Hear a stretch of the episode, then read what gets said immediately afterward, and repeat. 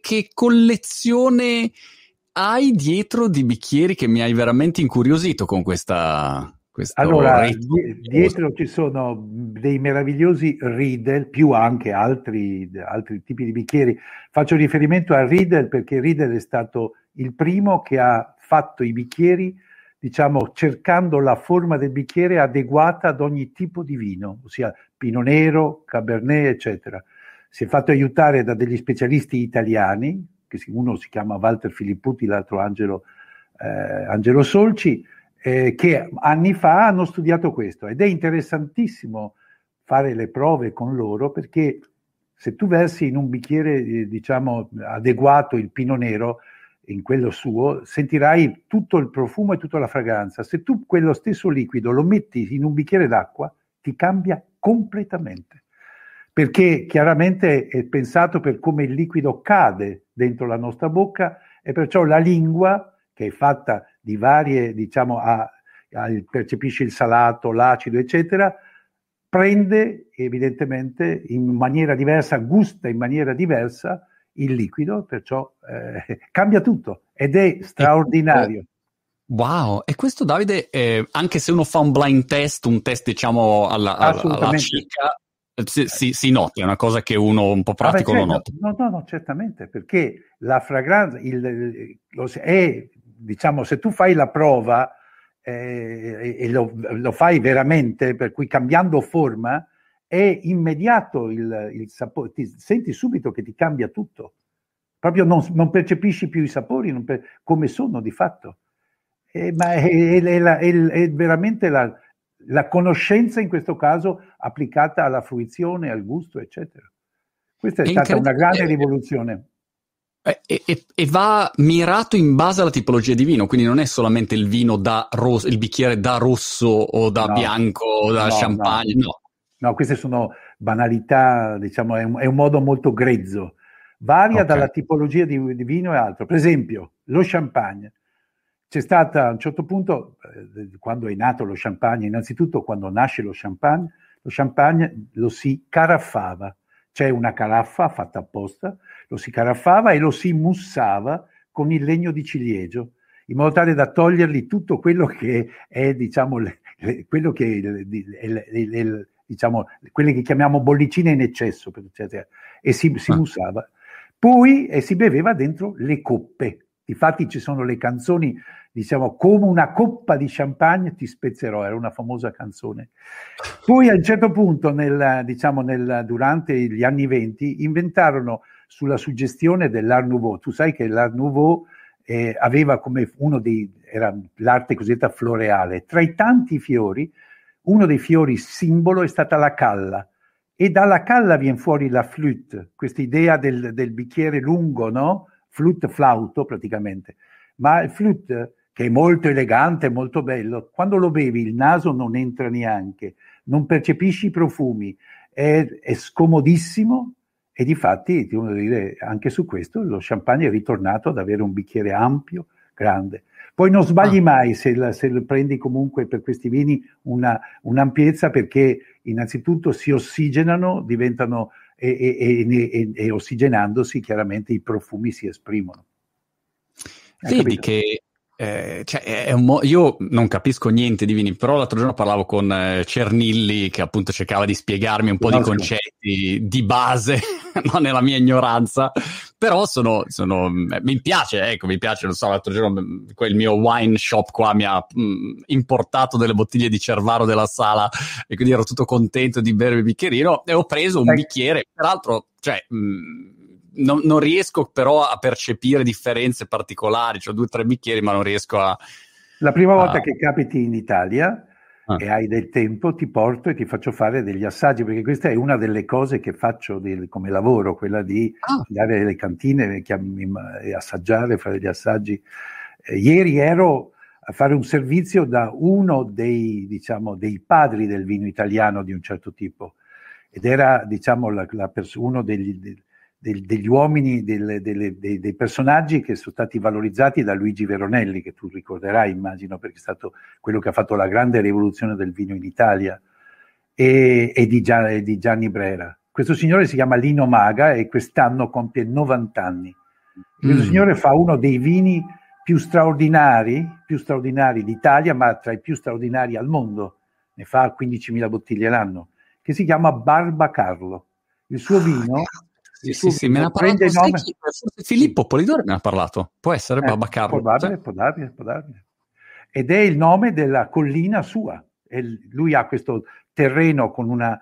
Tra l'altro la collina ha una pendenza di 70 gradi 70 gradi. Pensa a lavorare, si fa fatica a stare in piedi, pensa a lavorare tutto a mano, vendemmiare e portare giù.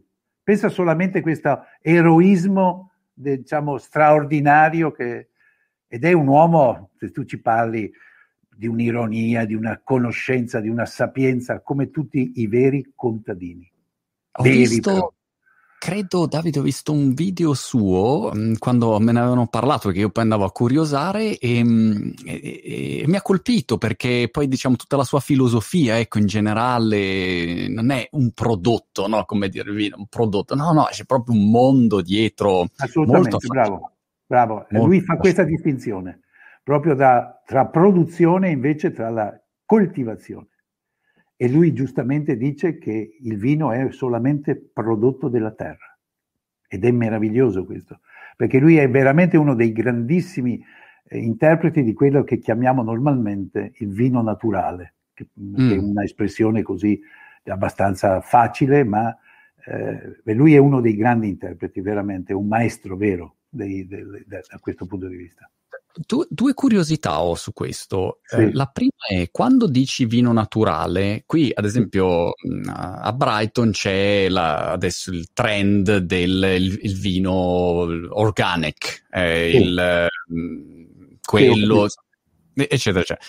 È, è, è quella, quando intendi vino naturale, è quella direzione lì oppure è un'altra cosa? No, vino naturale è, come posso dire, è la, innanzitutto la conoscenza perfetta del contadino, della terra, della vigna che ha davanti, della storia della vigna, della meteorologia che ha attorno e lui coltiva questa vigna, ascolta questa vigna, ascolta la terra e non aggiunge niente. Ossia, lui favorisce la fioritura, chiamiamola così, favorisce la fioritura e la raccolta di questo frutto magnifico. Poi lo prende, e lo, eh, lo pigia, lo lascia pochissimo nel, nel, tino, perché lo usa ancora come si faceva, come facevano i suoi, il grande tino, sei, sei, sei mesi, non di più, poi lo imbottiglia, le sue bottiglie durano anche 30 anni. Meraviglioso. Ieri mi ha aperto, devo dire, una bottiglia del 2007. Era una cosa, tu non hai idea. Ed era giovane ancora, un vino che poteva durare ancora moltissimo, fantastico, veramente fantastico. Perciò la, dici... promessa, quando la promessa è che se vieni ti faccio fare veramente, come si dice, esperienza, perciò conoscenza. Di farò, farò, questo grande sacrificio, devo dire. Eh, fantastico. Ma eh, dicevi il, il, vino lo pigia e lo mette eh, nel, come tino, nel tino, nel tino. Ah. Il tino è un recipiente, evidentemente in legno, può tenere 500, 600 litri, anche di più, e, e da lì poi, perché normalmente nella, nella, diciamo, questa era la grande tradizione italiana, poi i francesi invece lo mettono dentro delle piccole botti che chiamano barrique, che sono di 262 litri. E, e, e, e, hanno tutto un altro tipo di cultura evidentemente da, da, diversa.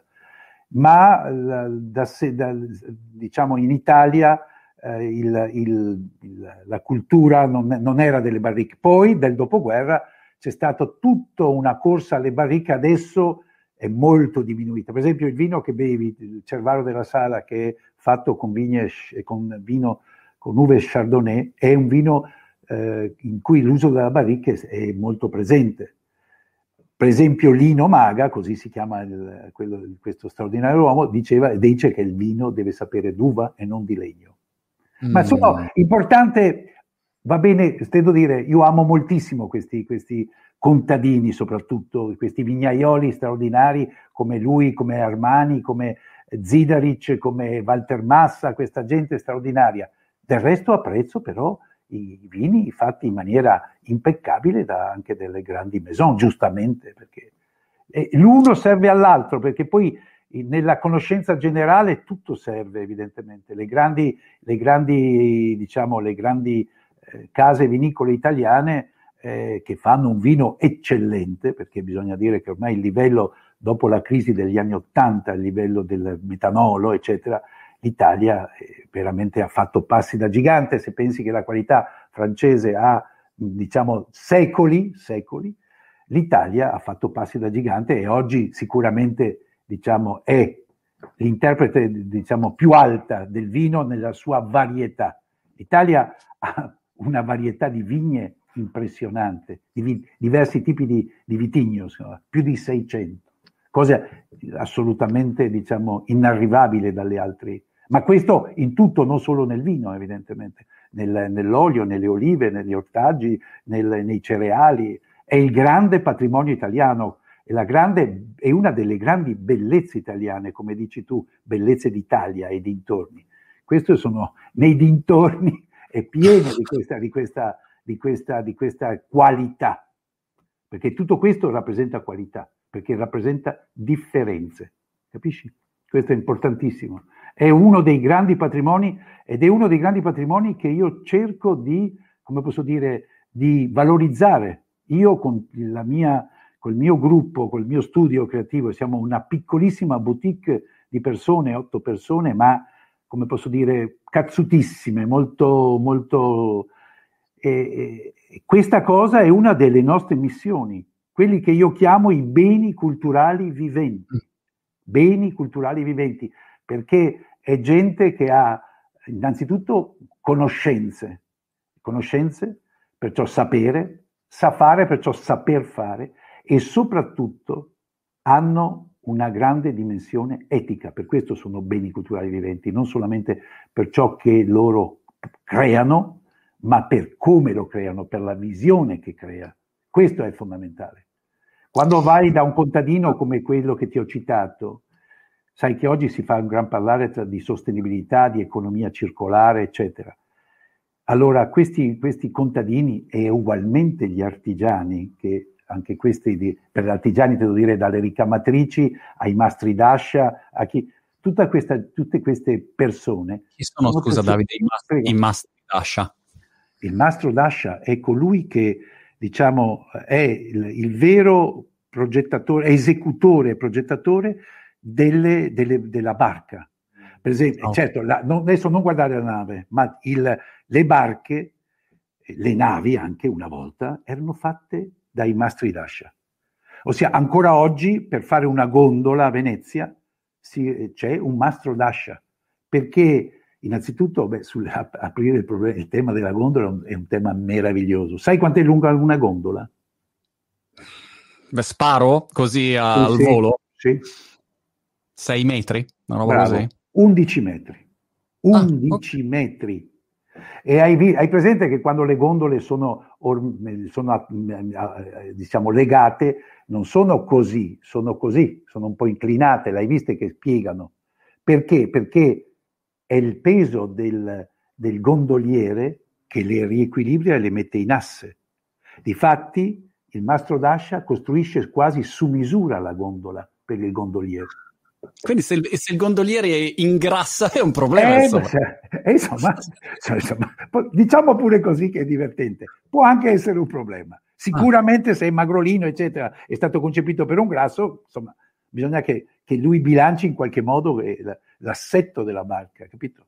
Per cui queste, queste persone, ti ripeto, sono tutti questi, questi artigiani, questi beni culturali viventi, sono tutti, come posso dire, naturalmente all'interno della, de, dell'economia circolare, perché loro non praticano lo spreco, non l'hanno mai praticato. Nella tradizione non si pratica lo spreco e nel mondo contadino non si pratica lo spreco anzi, perché non esiste, è solamente con la civiltà industriale che, è venuto, che si è creato il concetto di spreco. Il contadino mai, ma quando cadeva per terra il pane, si sollevava il pane, si tirava su, si baciava perché il pane era una cosa sacra e si mangiava, giustamente, giustamente. Capisci? È...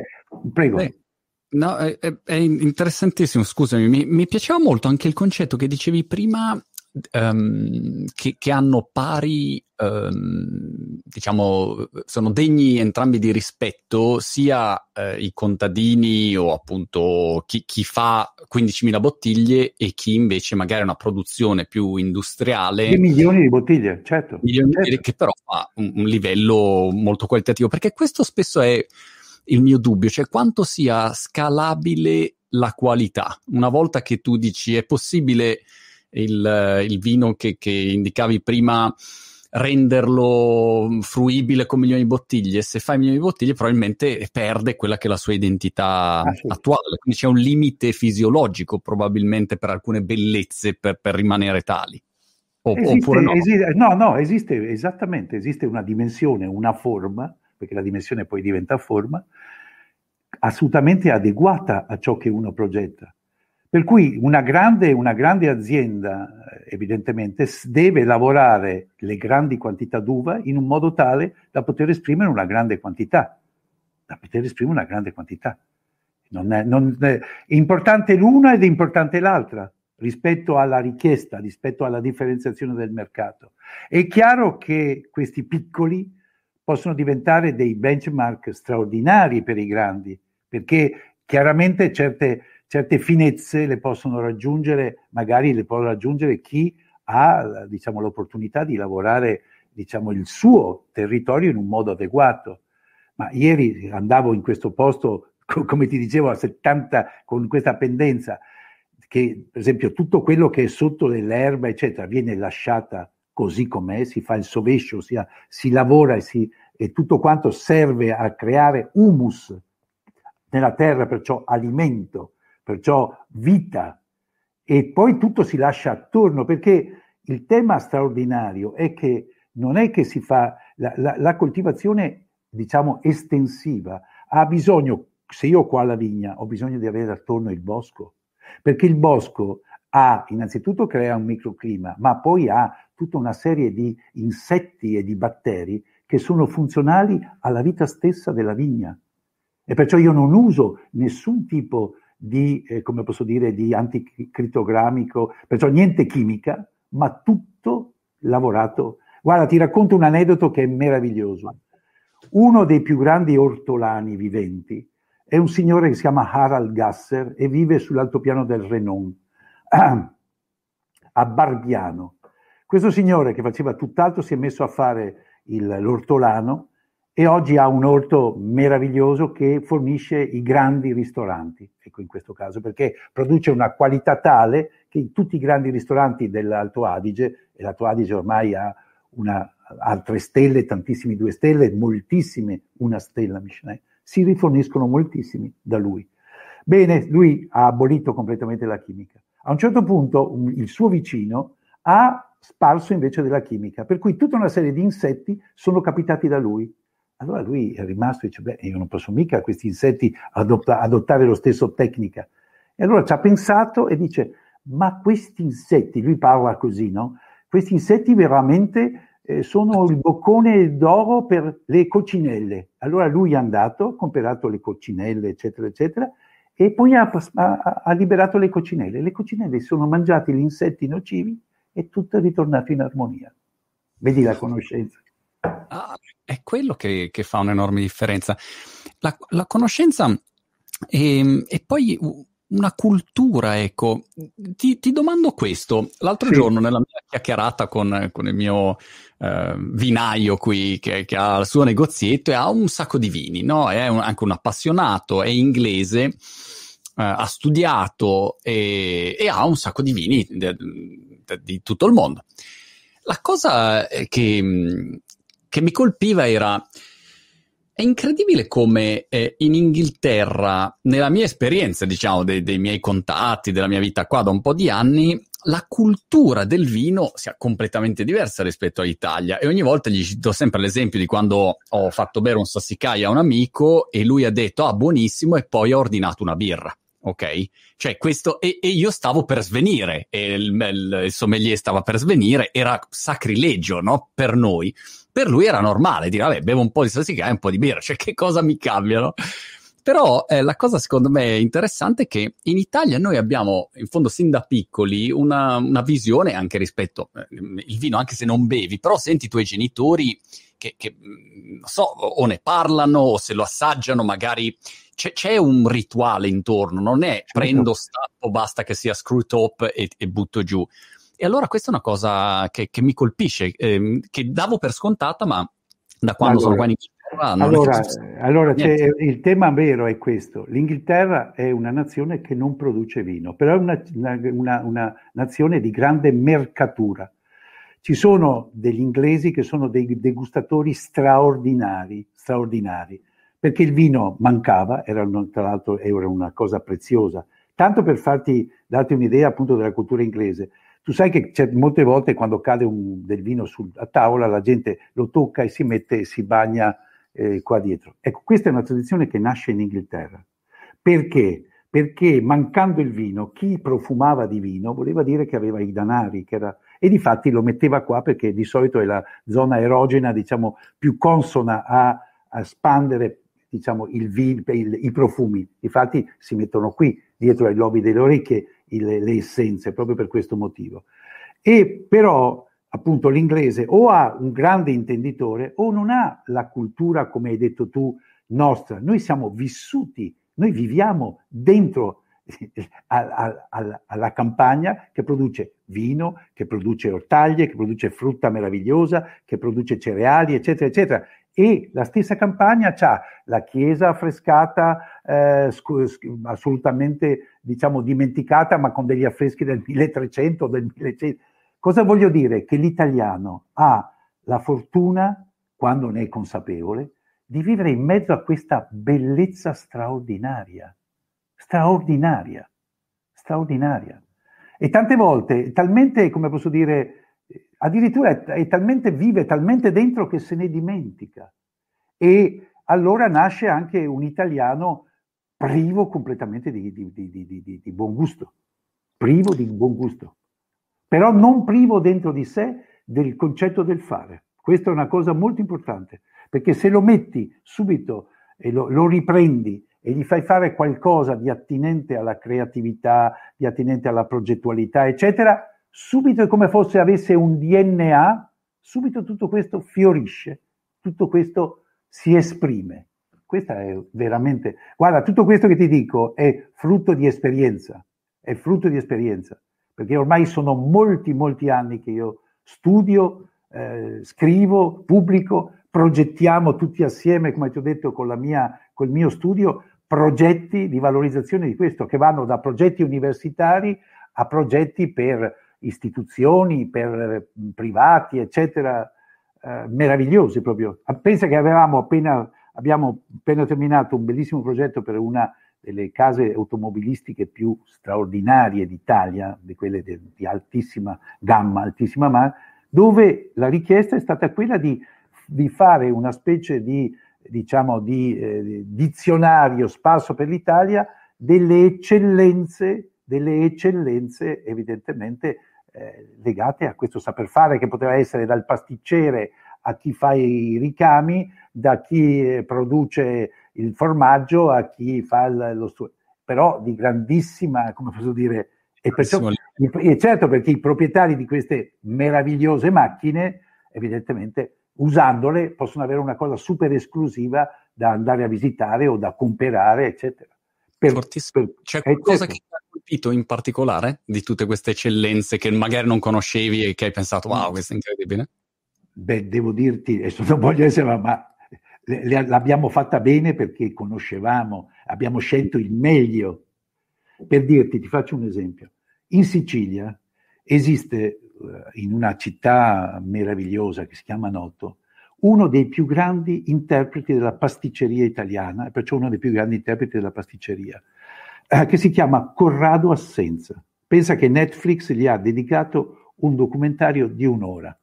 Questo signore produce una pasticceria incredibile, ma questo signore è coltissimo perché per produrre questa grande qualità lui sa scegliere per esempio le mandorle, sceglie quel tipo di mandorla, anzi prende, ha, ha, scelto dei contadini che gli coltiva quel tipo di mandorla che purtroppo era stata dimenticata, perché era una mandorla che rispetto ecco, appunto alla produzione industriale non produce così tanto l'albero, produce poca mandorla, però quella mandorla, ti assicuro, non ha paragone, però all'industria non può servire, ma a lui serve e quando tu andrai al Caffè Sicilia di Noto sentirai che cos'è la sua, la sua granita, sentirai che cosa sono i suoi cannoli, sentirai cos'è la sua cassata e tutte le altre straordinarie. Ecco, questo per dirti uno.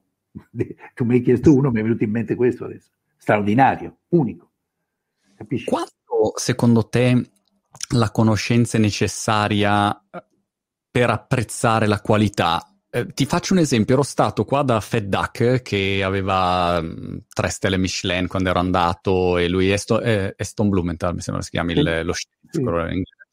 E, mh, mm, ero andato, un'esperienza interessante senz'altro, però poi ho guardato dei video di approfondimento sui suoi piatti e su di lui dopo essere andato e guardando i video ho detto, caspita, ma io ho mangiato sta roba, ma per farla lui ha inventato un macchinario particolare, uno studio, e come dire, se l'avessi visto prima forse avrei apprezzato molto meglio quella cosa che invece ho detto, vabbè, aspetta, mi mangio sto gelatino, così.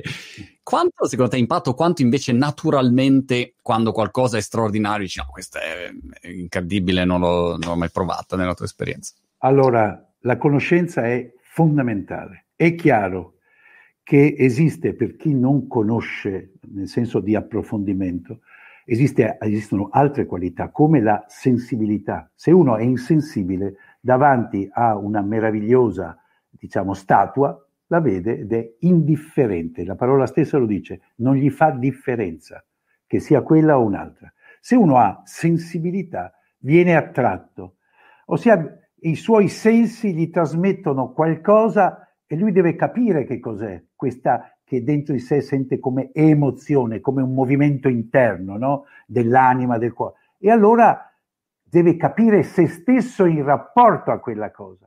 È chiaro che se uno, arrivando con la sensibilità dovuta e con la disponibilità di tempo e non la superficialità delle cose, conosce cose in più, la conoscenza allarga la dimensione dello spirito e della mente, ossia ti crea un immaginario diverso, proprio immaginario diverso, e perciò ti predispone a una attenzione diversa.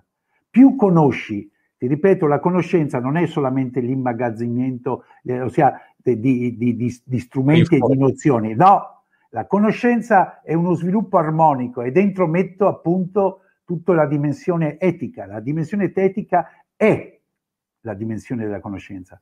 C'era un formidabile filosofo eh, tedesco che diceva la più alta forma dell'intelligenza è la bontà. Allora questa cosa lascia molto da pensare.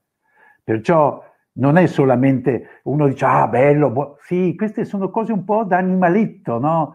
Ah, beh, così, per carità, è il primo approccio, ma se tu non hai la sensibilità, e dopo la sensibilità, l'attenzione, la delicatezza, l'approccio e dopo questo all'approfondimento, andare dentro le cose. Le cose hanno dentro misteri, conoscenze, sono una cosa straordinaria e noi siamo una cosa straordinaria.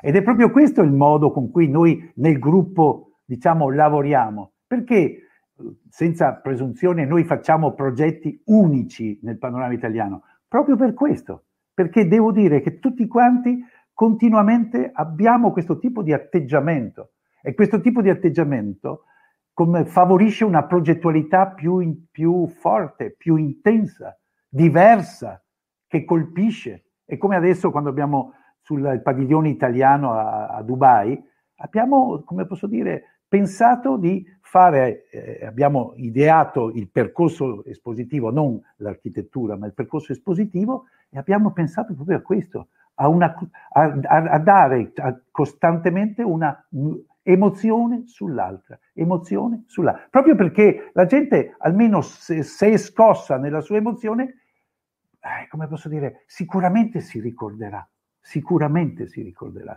di più e perciò deciderà poi se approfondire. E poi i percorsi sono tutti percorsi personali, se tu ci pensi, no? Quella tua, della tua esperienza che hai fatto lì e poi sei andato a vedere, ma se tu approfondisci, se tu poi hai la fortuna di conoscere lo chef e vai e cominci a parlare con lui e senti com'è il mondo suo che lui vuole esprimere, ancora di più tu ti avvicinerai. Del resto, abbi pazienza, quando tu ti innamori di una persona, a parte, come si dice, il primo, il, il colpo di fulmine, la, diciamo, la sintonia, l'alchimia, non la chimica, l'alchimia che ti guida. Poi più tu la, la conosci, tant'è vero che a un certo punto succede anche le, che tu conoscendola bene si interrompe quella magia perché senti una distonia totale. Certo, è così. Che studi hai fatto tu Davide? Cosa hai studiato da Beh, sbarbato? Da sbarbato il liceo classico. Anch'io ho fatto il classico, non ci posso credere, ma l'hai sì. fatto a Milano? No, no, no, no. Io l'ho fatto, sì, ho fatto, no, i miei studi sono iniziati a Verona e no. poi sono proseguiti, ho fatto anche, diciamo, le, le, le penultime due classi de, de, de, del classico con i, i, gesuiti, con degli insegnanti gesuiti che, a cui devo moltissimo proprio di come, come appunto come approccio eh, alla vita stessa. E poi non ho mai smesso di studiare, mai smesso di studiare, mai. E hai fatto, che, che hai fatto un'università? Lettere, lettere classiche, lettere classiche, che non ho finito, che non ho finito perché era il periodo del 68, eccetera, però non ho mai smesso di studiare. Io la prima mostra che ho curato, l'ho curata per conto di Palazzo Grassi, stavamo parlando ancora del 76, e l'ho curata integralmente, mi hanno affidato, si sono fidati, mi hanno affidato completamente la, la mostra e da quel momento poi non, ho sempre continuato sia negli studi, sia poi più avanti nell'insegnamento e nella, e nella diciamo, progettazione delle cose. Ma il segreto, a mio avviso, è quello di non smettere mai di studiare.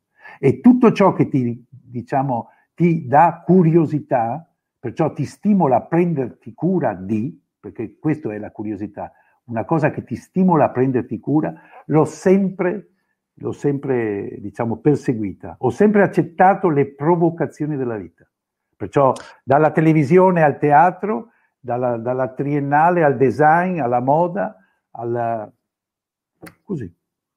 Però è molto interessante, Davide, il fatto che tu um, riesci a spaziare a in settori così diversi e ci sono persone che magari una delle tue esperienze la fanno in tutta la vita, nel senso non, non è che ne fanno eh, 20 come, come hai fatto tu o stai facendo tu. E dall'altro lato eh, la cosa che noto spesso è che hai persone che magari sono molto profonde di pensiero e di ragionamento, sono grandi studiosi, però poi sono molto mm, teorici, cioè se li metti nel mondo magari del business o dici ok, allora adesso bisogna fare un progetto, boh, eh, si perdono, nel senso non è il loro, restano a un livello così concettuale, teorico e sono anche magari molto affascinanti nella, nel parlarci, però poi non riescono a calarsi nel pratico. E così al contrario, magari gente molto concreta, ma non, non, è in grado, e invece tu riesci a, a unire queste due caratteristiche. Eh, mi, mi domando eh, come fai. No, e mi viene diciamo naturale perché, beh, ti devo dire che negli studi fatti dall'inizio sono sempre stato molto affascinato da certi periodi storici, ma soprattutto al di là dei periodi storici, da certi personaggi. Se noi guardiamo, per esempio, non so, le botteghe, diciamo, del, nate in Italia eh, fine 400, per cui umanesimo e verso il Rinascimento, eccetera e guardi quella, l'attività che facevano, è veramente impressionante perché, eh, per esempio, dico, il signor Ghiberti, che è famoso per aver fatto e aver vinto il concorso delle cosiddette porte del paradiso, dopo sono state chiamate dopo porte del battistero di Firenze, era un orafo, benissimo, ma era anche un, un pittore, era anche uno scultore, ma era anche uno che progettava eh, ponti, era anche uno che decorava mobili ed era un signore che faceva musica. Cellini, il padre di Cellini, era un musicista eh, ed era, in, anzi nella, nell'orchestra, chiamiamola così, nell'ensemble, era un musicista alla corte dei medici. Ma questo signore eh, progettava per esempio degli specchi meravigliosi. E non solo progettava specchi, ma anche lui progettava fabbriche, gualchiere. Le gualchiere sono queste, diciamo, fabbriche dove si lavorava il cuoio, perché tu sai che Firenze è stata uno dei centri di lavorazione della materia prima, in questo caso la lana, in questo caso la lana e anche il, il cuoio, e non a caso tutta la tradizione del cuoio fino ad arrivare a, alla meraviglia dei Ferragamo, per capirsi, perché quella è la tradizione, eh? Non c'è interrotta. Ti dicevo, questo faceva. E, e, e Benvenuto, il figlio, era, aveva studiato musica perché il padre voleva facesse il musicista, ma lui era attratto dall'orificeria.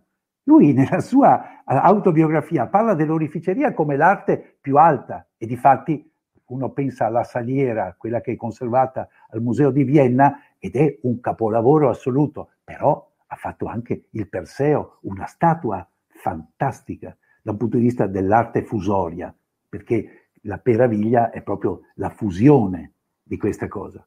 Bernini, tanto per dire che tutti conosciamo perché ha fatto, come posso dire, eh, il colonnato innanzitutto per la gente e poi queste meravigliose statue che conosciamo, ma questo signore dipingeva, questo signore scriveva cose meravigliose. Lui per Urbano, il Papa, ha scritto delle commedie che rappresentava lui stesso, creava le scenografie, le metteva in scena con gli attori. Perciò vedi che la sua visione della vita era una visione che contemplava lo studio e l'applicazione dello studio.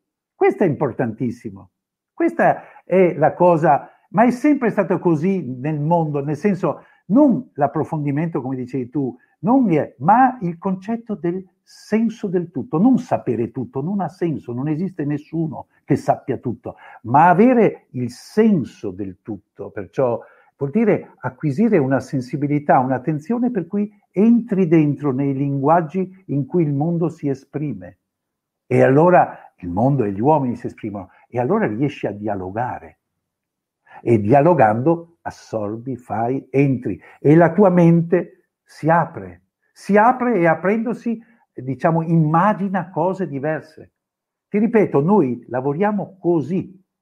Penso che siamo uno dei pochissimi esempi in Italia in, mm. questo, in questo senso proprio pochissimi ci sono esempi così. Però questa cosa ci dà una soddisfazione sia dal punto di vista del fare, nel senso del business, ma la soddisfazione interna del, diciamo, di, di, di, essere consapevoli di, di attuare una, una, una, una, comunicazione, visto che tu hai come la comunicazione giustamente, l'hai capito, eh, completamente diversa. Ma come funziona? Mm, portami dietro le quinte di, um, di, un progetto. Se io vengo da te e dico, Davide, guarda, voglio promuovere i, i pelati di Brighton nel mondo, aiutami. E, che, che, e tu dici, ok, ti, ti, diamo una mano, io col mio team. Che, quali sono allora, i passi? Allora, allora, benissimo. Dico, ragazzi, allora ci si mette assieme c'è il nostro amico che vuole fare un progetto sui pelati. E uno magari dice, pelati inteso come pomodori? No, pelati inteso come... Allora, che valore ha? Che valore hanno i capelli per l'uomo? E allora uno fa la storia di che cosa ha voluto dire il capello per l'uomo. Tu pensi che i faraoni si rasavano completamente, questo perché era, ed erano glabri completamente, perché il pelo era condizione popolare, condizione popolare. E allora, evidentemente, la rasatura completa, accompagnata poi da unguenti che rendevano la pelle liscia, perché essendo figlio di Dio e figlio del sole, doveva essere di una materia diversa, doveva assomigliare alle materie preziose, all'ambra, doveva assomigliare ai materiali più delicati.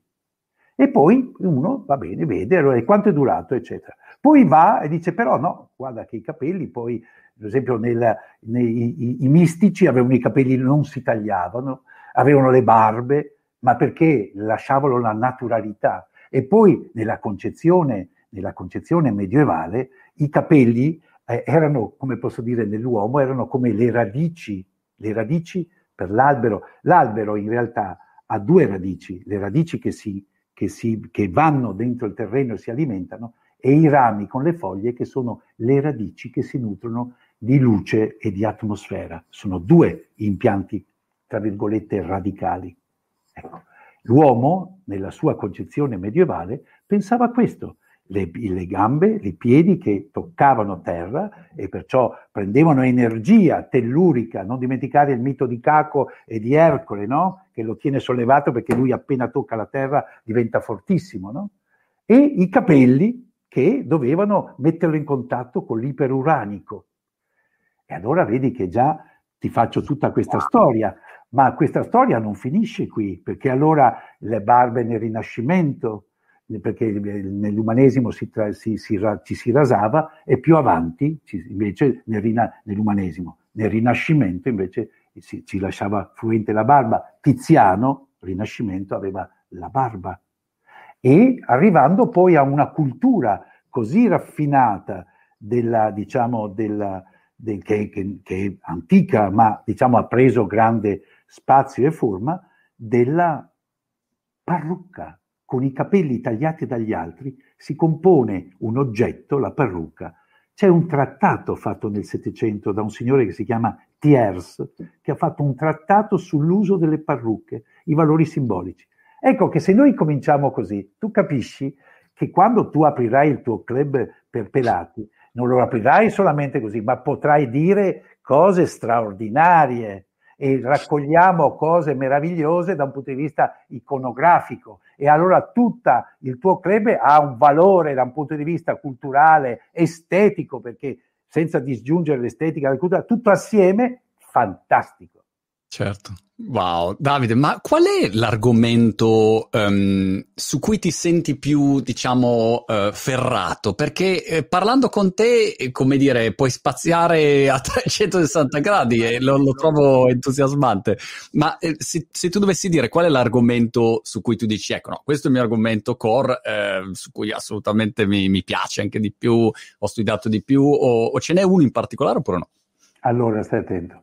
L'argomento nasce da una cosa fondamentale, dalla relazione. Se io e te andiamo come devi venire a bere il vino e andare a mangiare, l'argomento sarà il cibo, sarà come si fa il cibo, come, come, come, come quel contadino, come abbiamo parlato di questo, fa quel vino, oppure come quest'altro fa il formaggio, per cui entri dentro questa cosa. Se sei con un'altra persona, se sei con la tua innamorata, parlerai non so, in maniera seduttiva di ciò che in quel momento ti sembra più appropriato per sedurla completamente. Perciò non c'è, il momento è la relazione. Più, io mi sento ferrato quando stabilisco una relazione. Se non stabilisco una relazione, questo è il momento, diciamo, in cui non mi sento ferrato. Del resto, ferrato viene da... I cavalli venivano ferrati per poter camminare meglio, per non scivolare. Da questo si dice ferrato, ferrare. Dopo c'è la strada ferrata, le, le ferrovie, ma perciò se, se, metto, se, se, instauro una relazione, allora mi sento veramente, come posso dire, tranquillo, perché comincia un percorso e il mio tempo fluisce in maniera... Per esempio, in questo momento mi piace molto perché tra di noi, al di là delle premesse, eccetera, sta nascendo ed è nato proprio una bellissima consonanza, cum sonum, lo stesso suono. E allora insieme facciamo un duetto. Io sto solo zitto e ascolto, dici solo delle cose interessantissime, quindi è facile così. Vabbè, insomma, sì, però sei tu che, come posso dire, come un direttore dice, dai gli indirizzi, dai gli accenti, no? Capito? Perché non sono io, sei tu che dai l'accento. Poi evidentemente io posso fare l'assolo di violino, l'assolo di coso e, e, e capisci, va benissimo. Quando hai deciso di creare il, il, tuo, il tuo, studio, diciamo, la tua, la tua società e, e, perché? Allora, eh, è, nato, eh, è nato tutto, allora, quando mi hanno dato l'incarico, io ero, sono stato presidente della Triennale dal 2003 al 2011, stato il più longevo presidente Atenale e devo dire, apro una parentesi, che proprio mi sono felice di aver cambiato questa istituzione, di averla resa un'istituzione degna del, del, della tradizione che aveva, perché pensa che quando ho preso la triennale, la triennale faceva 42.000 visitatori e l'ho lasciata a 500.000 visitatori. Oh. Aveva, aveva, un budget, chiamiamolo così, di 3 milioni e mezzo, l'ho lasciata a 11 milioni. Il 68% era autoprodotto da noi. Per cui una cosa straordinaria, aveva aperto una triennale alla Movisa, una triennale straordinaria. Avevamo, con Mendini, che purtroppo è morto, avevamo progettato una triennale a Incheon in, in Corea, che è stata inaugurata da Napolitano, perché l'idea era quella di, interna- di internazionalizzare questa cosa. Ma appunto mi hanno chiamato e ho lasciato la triennale e sono andato all'Expo di Milano. Mi ha chiamato Beppe Sala, che allora era il commissario, e mi ha incaricato di eh, progettare il padiglione più importante, quello che è stato chiamato il padiglione zero. Non so se tu hai avuto modo di vederlo, eccetera. Non sono mai stato. Va bene, eh, ti, ti, ti, fa, ti, manderò delle immagini così. Morale, evidentemente dovevo, eh, ero il, diciamo, il progettista e allora ho cominciato a guardarmi attorno, eccetera. E il nucleo principale che è formato da Greta Carandini, dico i nomi perché è giusto così, da Greta Carandini, Tania Di Bernardo e Enrica, Erika, eh, adesso mi sono il, okay. no perché se, da Erika, da, no, per me è Erika, per me è Erika, è, è stata la prima, la grande, vabbè, straordinaria perché poi è quella che mi sta vicino in tantissime cose e mi, mi organizza la vita, insomma è una, una donna veramente formidabile, con gli occhi azzurri, i capelli biondi, mamma impeccabile con due figlie, straordinaria. Ma dicevo, con queste tre donne notare, donne, perché questa è stata la, la, la, diciamo, è venuto naturale, ma è una qualità diversa di lavoro, perché c'è una velocità, un'intelligenza, un'acutezza che è difficile trovare nel, diciamo, morale, abbiamo fatto assieme, Bignami, ecco, scusami, il, il cognome, e abbiamo fatto assieme il padiglione zero. Padiglione zero eh, sono 10.000 metri quadrati di, di, di, di, padiglione, con dentro proiezioni cinematografiche, installazioni, eh, una cosa straordinaria, ti dico straordinaria. Ci è venuto naturale, diciamo, che, di, non disperdere questo tipo di, diciamo, di patrimonio, di metterci assieme, e da lì è nato tutto il, diciamo, da lì è il nucleo che poi si è ingrandito. Ho detto noi siamo piccoli e vogliamo rimanere una boutique, 8, ma quando dobbiamo fare uno spettacolo, quando dobbiamo fare una cosa, possiamo diventare 80 come 180, perché per fortuna l'esperienza ci ha dotato di un indirizzario di eccellenza, per cui certo. possiamo aggregare da attori a, a architetti, designer, eh, ballerini, qualsiasi, e in qualsiasi campo ossia dalla, dall'audiovisivo, perché? Perché le esperienze attraversate in primo luogo da me, ma anche da loro, possono veramente declinare al massimo qualsiasi disciplina e laddove ci dovesse mancare la aggreghiamo. Ecco come è nata. Di, di progetto che ti piace di più? Come? Che, la, che, la, sì. la, tipologia di progetto. Guarda, mi deve affascinare, mi deve stimolare, eh, mi deve, eh, perché trovo che il progetto eh, più è, diciamo, apparentemente irrisolvibile, tra virgolette, ossia tu hai la possibilità, quando hai un progetto, di applicare a questo progetto, diciamo, cose usuali e fare così. Ma se tu vuoi veramente capovolgere i, i, diciamo, i paradigmi del, del progetto, se tu vuoi veramente entrare, devi veramente impegnarti, devi veramente trovare l'idea diversa, devi e questa è la cosa assolutamente stimolante, la sfida. Quando abbiamo, ci, hanno proposto e abbiamo vinto noi come studio il concept design del padiglione italiano di Dubai, eh, l'idea, tu sai, il tema era, eh, è, è, connecting mind, mettere assieme, se lo traduci proprio, cioè mettere assieme elementi. Gli ho detto, beh, ci siamo detti, non è possibile che l'Italia, diciamo, metta come, come, come interpretazione mettere assieme. Cosa vuol dire? Certo, comprendiamo benissimo che gli strumenti a cui il tema fa riferimento, diciamo le infrastrutture sia materiali che immateriali, perciò dalla rete, dal digitale alle autostrade, le linee aeree, eccetera, sono assolutamente strumenti fondamentali per mettere assieme gli uomini, o meglio, non per mettere assieme gli uomini, per mettere assieme gli affari degli uomini, il fare dell'uomo. Ma l'uomo, per stare assieme, per creare comunità consapevole, non ha bisogno solo di strumenti, ha soprattutto bisogno di valori in cui credere, perché prima di tutto c'è il valore. E, queste cose, appunto, le infrastrutture sono strumenti. E allora per questo è venuto, è nato la bellezza unisce le persone. In questo, per questa cosa, perché quale valore c'è più alto del valore della bellezza? Piano, anche qui, facciamo riferimento alla bellezza come è stata con lo stesso riferimento in cui è stata creata nel mondo greco-latino ed è stata reinterpretata nel mondo rinascimentale. Perciò una bellezza che è armonia di bello, stai attento, di vero, di buono e di giusto. Perciò questa bellezza è, ha una dimensione etica enorme, perché se non vai verso il vero, se non vai verso il giusto non è già più bella, se non è buono non è bello. Questo è la, il tema. Se tu pensi, ti, ti dico questo che è bellissimo, la parola nasce nella cultura greca ed è agazzos. E la prima volta che viene usata questa parola pare che sia stata creata, inventata, da una grande poetessa, donna, vedi? Saffo. Saffo si rivolge alla luna e dice la bella luna, Selene, luna, Agazzos, Agazzè.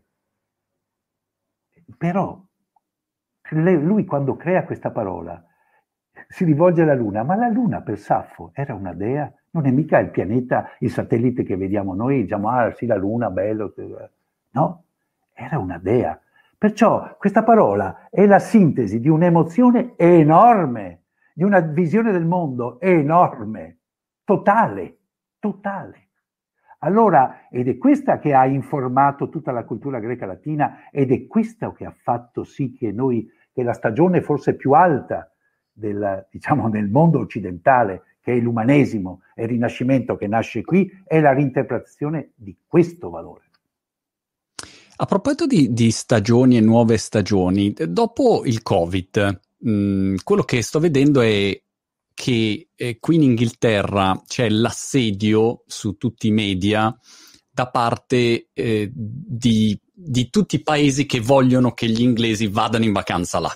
Quindi nel momento in cui adesso finisce a giugno, insomma, tutta la parte di vaccinazione, qua devo dire la situazione è molto, sta andando molto bene, insomma, è, devo dire in grande mh, ottimismo di riapertura.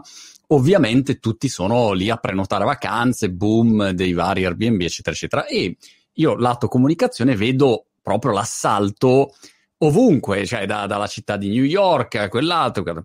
Secondo te, qua, quale sarebbe la mossa giusta per un paese come l'Italia? Che sappiamo, eh, ovviamente, è straordinario, abbiamo miliardi di cose, però è come il vino, no? Qua c'è il Rioja che domina e magari è più dominante il vino spagnolo rispetto a quello italiano. Adesso io non so i fatturati, i volumi, però è un fatto poi che si gioca anche sulla comunicazione. Certo. Cosa, farebbe, dove, cosa dovrebbe fare secondo te l'Italia in questo momento storico per promuoversi nel mondo? Vedi, eh, l'Italia, diciamo, la memoria di, di quello che la gente ha dell'Italia, perciò le sue bellezze naturali e soprattutto, oltre alle bellezze naturali, le bellezze artistiche, sono già un dato di fatto ma la gente che esce dal Covid, come posso dire, è gente che ha un desiderio da un lato di uscire da, dalla propria casa, dove è stata costretta, perciò di evasione, e un grande desiderio di relazione. Questa è la verità. Allora, la relazione è, gliela devi, diciamo, stimolare con che cosa? Io farei una grande promozione del, diciamo, del, dei, delle persone eccellenti italiane, del panettiere, del, del fabbro, del, del, della, del, vignaiolo, del, del liutaio, cioè una promozione di persone da incontrare. Io sono molto più stimolato se devo andare in venire, se vengo a Londra, sono molto più stimolato a, a incontrare te che andare a vedere il ponte di Londra, francamente sì, ma intendo di, ma è normale. eh, sia chiaro che se non ho una esigenza spirituale, io tante volte mi è successo di scegliere se andare a vedere una, non so, di andare a un museo, sai, queste cose che sono anche, come posso dire, abitudini, no? C'è questo consuale museo. Ma se io ho da vedere un amico, io ho sempre privilegiato l'amico vero a qualsiasi cosa. Viene prima l'amico e poi viene vedere una cosa, leggere una cosa. Perché il rapporto che ti dà l'amico, per amico intendo dire tutto il rapporto affettivo, è la forma più alta di cultura. Non c'è cultura più alta che frequentare gli uomini e avere soddisfazione di questa frequentazione. Il resto sono testimonianze di ciò che l'uomo ha fatto, importantissime perché sono poi importantissime se tu riesci a instaurare con queste cose relazione e conoscenza, come abbiamo detto prima. Ma se tu non instauri relazione e conoscenza, sono... allora tu mi darai atto che c'è molta superficialità. Anche questa cosa, i musei, eccetera, è puro consumo, perché bisogna andare a vedere quello, bisogna fare questo, se no non si è nella, nella dimensione in cui ti hanno abituato della, diciamo, cosiddetta vacanza culturale, che è una puttanata totale, perché la, o tu sei colto e dentro di te coltivi, coltivi le cose e coltivi soprattutto il tuo sentire, quella è la vera vacanza colta, non culturale, che è diverso. Capito cosa voglio dire? L'uomo è colto, non è culturale. O è colto o è incolto. Dicevo, in questo è il segreto. Allora, se io dovessi promuovere in maniera intelligente, promuoverei questa grande relazione. Tra l'altro, l'Italia è veramente il paese dell'accoglienza nel senso dell'ospitalità, della relazione. E soprattutto poi non parliamo, il sud è il paradiso di queste cose. Tu lo tocchi con mano. Ma questa tutta l'Italia, purché sia un'Italia, come posso dire, vera, non un'Italia metropolitana. Mm. Capito? Sia, può succedere anche nell'Italia metropolitana, sia chiaro. Non voglio, eh, però voglio far comprendere come c'è più libertà di relazione quando c'è, come posso dire, più libertà di visione, meno artefatto, meno, meno, meno così, eh, pregiudizi, perché sai, la, la, la cultura metropolitana porta a una evidenziazione della cultura del censo. Più hai soldi, più sei visibile, più... Insomma, mi sembra una roba insomma, un po' triste. Perciò io farei questo come, se tu sei d'accordo, promuoverò. Allora, abbiamo due progetti, uno è questo per l'Italia, l'altro è quello dei pelati. Quello dei pelati va, va, fatto assolutamente. Appena sono pronto ti, te, te lo... Il nostro studio ti fa il, progetto più bello in assoluto sul club dei pelati planetario. Senti Davide, è volata un'ora, veramente volata. Guarda, dobbiamo ripetere la chiacchierata perché ci avrei miliardi, mi hai aperto miliardi di, di, di cartelle adesso.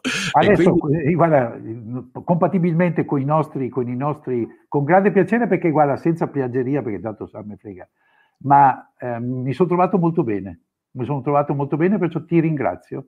Ti ringrazio es- per gli stimoli che mi hai dato. Perché Guarda, poi, poi neanche io francamente so quello che, che sto dicendo, sai? Cioè, mi, viene, mi, viene, fuori naturalmente perché è, tu me l'hai, me, l'hai, me l'hai stimolato. Molto quindi abbiamo due aggiornamenti. Se eh, quando io arrivo in Italia andiamo a fare assaggi vari e quando tu vieni a Brighton invece ti porto qua, nel, nel, non so dove, adesso devo pensare dove, però in Brighton... qualsiasi posto, guarda, stiamo assieme, va bene qualsiasi posto. Molto bene, Davide, è stato veramente un piacere, ti, ti ringrazio tantissimo, saluto tutte le persone che ci hanno seguito dappertutto, alla prossima. Ciao ciao. Ciao, arrivederci.